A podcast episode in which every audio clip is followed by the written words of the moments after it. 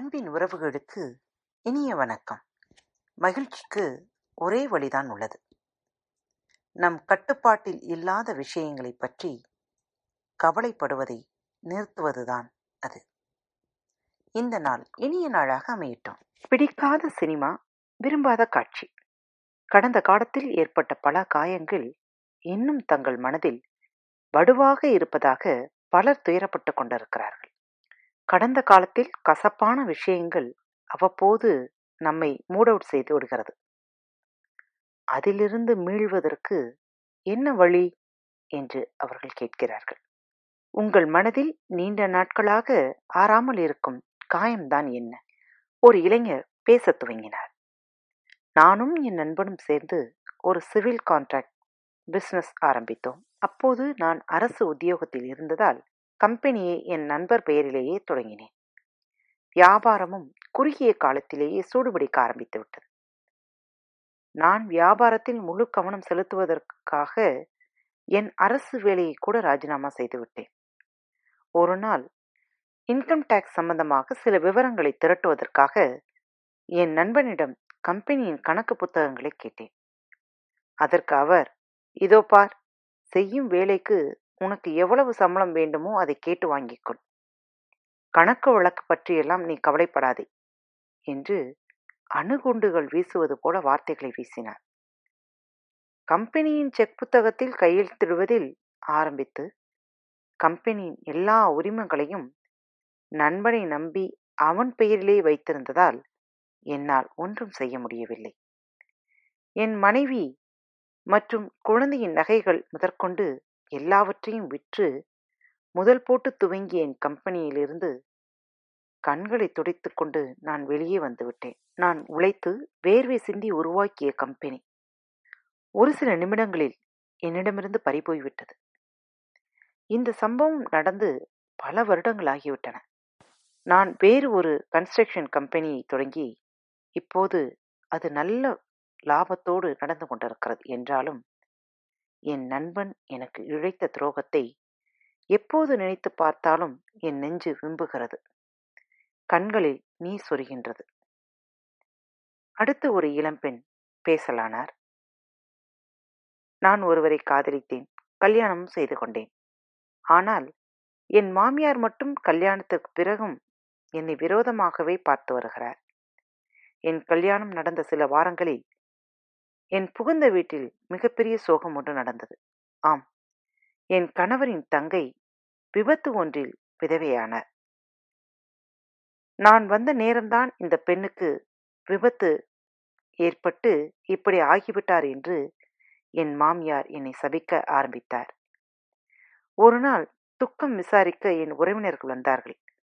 அவர்கள் முன்னால் என் மாமியார் தரித்திரம் பிடித்தவளே நீ அடியெடுத்து வைத்துதான் என் வீட்டில் இலவு விழுந்துவிட்டது என்று கோர தாண்டவம் ஆடினார். அது மட்டுமல்ல இந்த வீட்டில் உனக்கு இனி இடமில்லை. உடனே வீட்டை விட்டு வெளியே போ என்று என்னை பார்த்து கத்தினார். அன்றே நானும் என் கணவரும் வீட்டை விட்டு வெளியே வந்துவிட்டோம் பிறகு சில வருடம் கழித்து என் மைத்துனருக்கு திருமணம் நடந்தது. என் கணவர்தான் வீட்டில் மூத்த பிள்ளை. என்றாலும் சொந்த தம்பியின் திருமணத்துக்கே அவருக்கு அழைப்பு இல்லை. பிறகு சில வருடம் கழித்து என் மாமனார் நோய்வாய்ப்பட்டார். நான் என் கணவரோடு அவரை பார்ப்பதற்கு போனேன். மரணப்படுக்கையில் இருந்தபோதும் அவரின் கோபம் குறையவே இல்லை.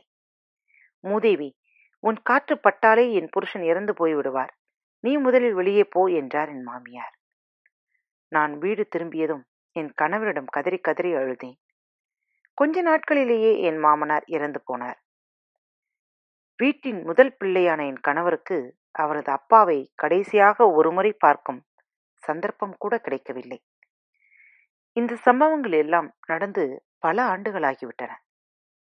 நான் என் மாமியார் வசிக்கும் ஊரிலிருந்து பல கிலோமீட்டர் தூரம் தள்ளி இருக்கிறேன் இப்போது என் குழந்தைகளோடும் என் கணவரோடும் ஓரளவுக்கு வசதியாகவே வாழ்கிறேன். என்றாலும் என் மாமியார் எனக்கு என்னை விட என் கணவருக்கு செய்த அவமானத்தை நினைக்கும் போதெல்லாம் நெஞ்சு குமுறுகிறது. என்ன செய்வது? இதே ரீதியில் பலரும் தங்களின் நெஞ்சில் இருக்கும் வடுக்களை பற்றி சொன்னார்கள். அவர்களுக்கு நேரடியாக பதில் சொல்ல விரும்பினார் அவர். உங்களுக்கு பிடிக்காத போரடிக்கும் சினிமா ஒன்றின் பெயரைச் சொல்லுங்களேன் என்று கேட்டார். அவர்கள் ஆளாளுக்கு ஒரு பெயரைச் சொன்னார்கள். ஓகே இந்த சினிமாவின் வீடியோ கேசட்டை தேடி பிடித்து வாங்கி வருகிற ஞாயிற்றுக்கிழமை காலையிலிருந்து ராத்திரி வரை வீடியோவில் திரும்ப திரும்ப போட்டு பாருங்கள் என்றேன். ஐயையோ! எங்களால் முடியவே முடியாது. முடிகிற காரியமாக வேறு எதையாவது சொல்லுங்கள் என்றார்கள் அவர்கள். நண்பன் உங்களுக்கு செய்த துரோகமும் மாமியார் செய்த கொடுமைகளும் கூட உங்களுக்கு பிடிக்காத காட்சிகள்தான். பிறகு ஏன் அதை உங்கள் மனத்திரையில் மீண்டும் மீண்டும் ஒளிபரப்பி பார்க்கிறீர்கள். பிடிக்காத சினிமாவை பார்க்க மறுக்கும் நீங்கள். விரும்பாத அந்த உண்மை காட்சிகளை ஏன் மீண்டும் மீண்டும் உங்கள் மனத்திரையில் ஓடவிட்டு பார்க்கிறீர்கள்? அதை மறந்து விடுங்கள். காயம் தானாகவே காய்ந்து உதிர்ந்துவிடும் என்று சொன்னார்.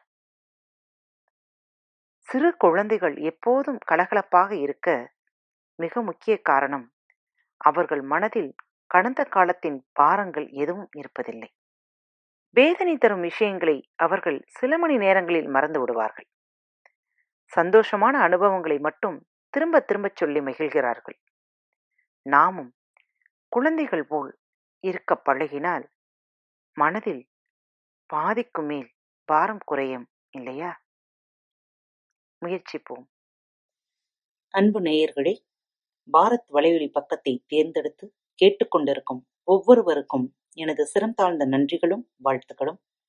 இப்பகுதியில் இடம்பெறும் நிகழ்ச்சிகள் உங்களுக்கு பிடித்திருந்தால் உங்கள் நண்பர் மற்றும் தோழியருடன் பகிர்ந்து கொள்ளுங்கள். மறவாமல் ரிவ்யூ பாக்ஸில் எழுதி அனுப்புங்கள். ரிவ்யூ பாக்ஸில் நீங்கள் எழுதும் ஒவ்வொரு எழுத்துக்களும் எங்களது பாரத் வலையொலி பக்கத்தின் படிகள் என்பதை மறந்துவிடாதீர்கள். முடிந்தவரை ரிவ்யூ எழுதுங்கள். நன்றி வணக்கம். இப்படிக்கு. 女人的嘴